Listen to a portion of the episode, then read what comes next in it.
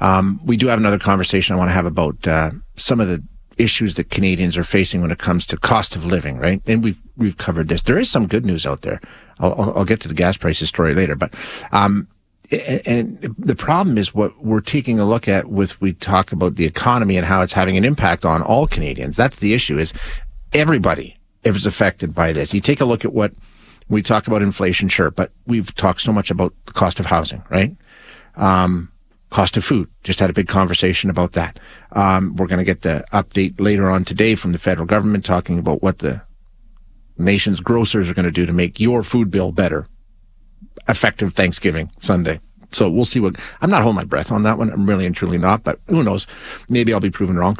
Uh, transportation, price of gas, right? We know what's happened there. So these are the things that you, there's really no escaping there, there's nowhere to go. It, it, affects all of us. Now, it affects all of us differently. For some people, the cost can be absorbed. It's not pleasant, but it can be handled. It can be managed. Uh, for other people, it leads to some really, really difficult decisions, or in some cases, going without. Right? I mean, it's it's different for everybody.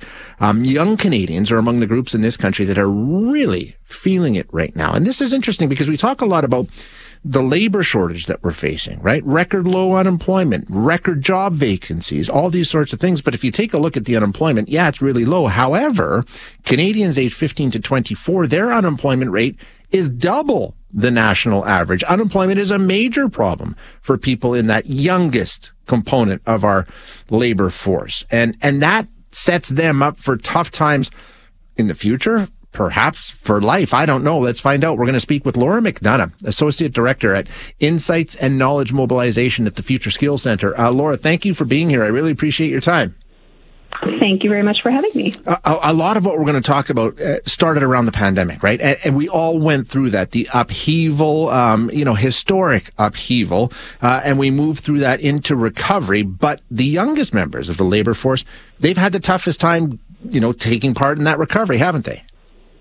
Yeah, they absolutely have. Um, they're in this recovery, but we also see, you know, we've seen this before, right? We've seen them uh, when young people come into a recession into the labor market, they have a longer time period to get caught up again. And we call that labor market scarring. And we're concerned about that with the pandemic, especially. Yeah. Explain that to me a bit more if you can. Labor market scarring, because you take a look at, hey, we don't have a job that really sucks today. Tomorrow I have a job. It's better. No, there, there, there can be lasting effects of this period of difficult employment, right? Yeah, absolutely. And that's why we use the term scarring. So what we see is young people who graduate into a recession, they have a hard time getting a job that matches their education and their skill set. And so, you know, maybe they go in and they accept a job that's below what they should be getting maybe the wages aren't quite what they uh, you know what they should be getting and that has a longer term impact they have a harder time in those roles getting the kind of professional development that's going to lead them to be able to, you know, continue to climb and progress in their career. And so 10 years on, we can see that those groups of young people who graduated into a recession, they're still suffering the impacts. They haven't moved on in the way that uh, you know, a, different cohort of young people who are co- going into a, a better economy uh, do. And the conditions that we're seeing right now, you think are the perfect setup to create labor market scarring? Yeah, absolutely, absolutely. Like we've got lots of research evidence supporting this in the past, and we know that, uh, as you mentioned off the top, unemployment is high, young people are struggling, and all of those issues uh, that I heard you mention off the top as well. You know, affordable housing, the rise of gig work, all of these yeah. things are working against young people. And so they are really coming into an unprecedented economy relative to past generations. So you've been focused on finding solutions, right? Trying to minimize that damage as much as possible. Yes, absolutely. So Future Skills supports uh, different kinds of workforce initiatives across the country, and uh, obviously young people are one of the groups that we're concerned about.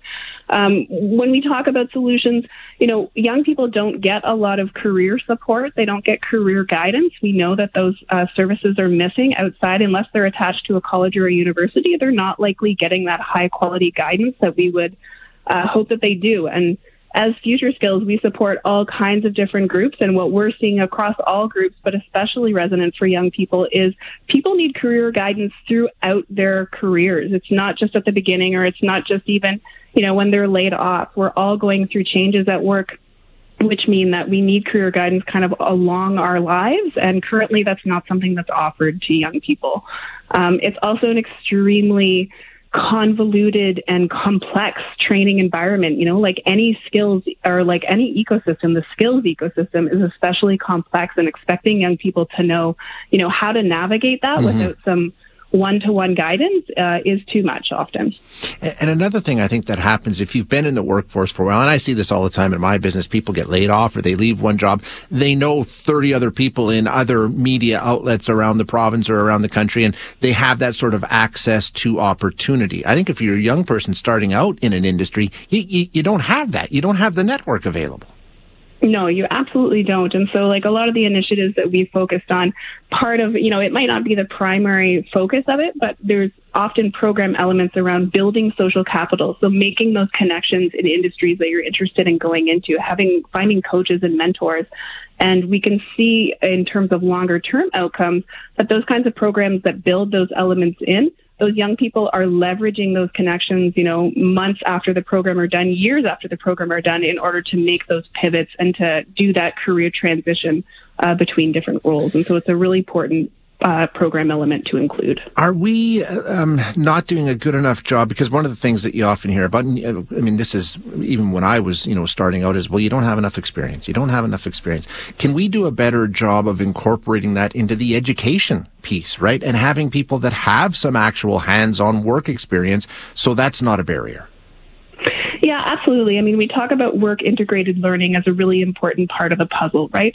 Um, employers and workforce councils have to think about how do we how do we offer opportunities to young people to get their hands in, to get the experience, so that that's not a barrier to them going forward. And more and more employers are looking to that strategy as a way to resolve their current labor uh, shortages because everyone's got to get creative. Everybody's looking for people. How do we get people into those roles? Maybe who don't have on day one all of the skills that you're looking for, but being open to teaching and learning along the way with that person and sort of uh, cultivating the employee that you'd like to have if you're a young person out there and, and, and, you know you're finding yourself in this position and, and, like you say maybe you've just graduated and you've got a degree in a chosen field and it's really tough to try and find a job uh, what's the advice? Where do they start to sort of make sure that they don't end up, you know, like you say, starting 10 years behind where the, maybe their earlier generation did? I think there there are programs, there's social programs out there.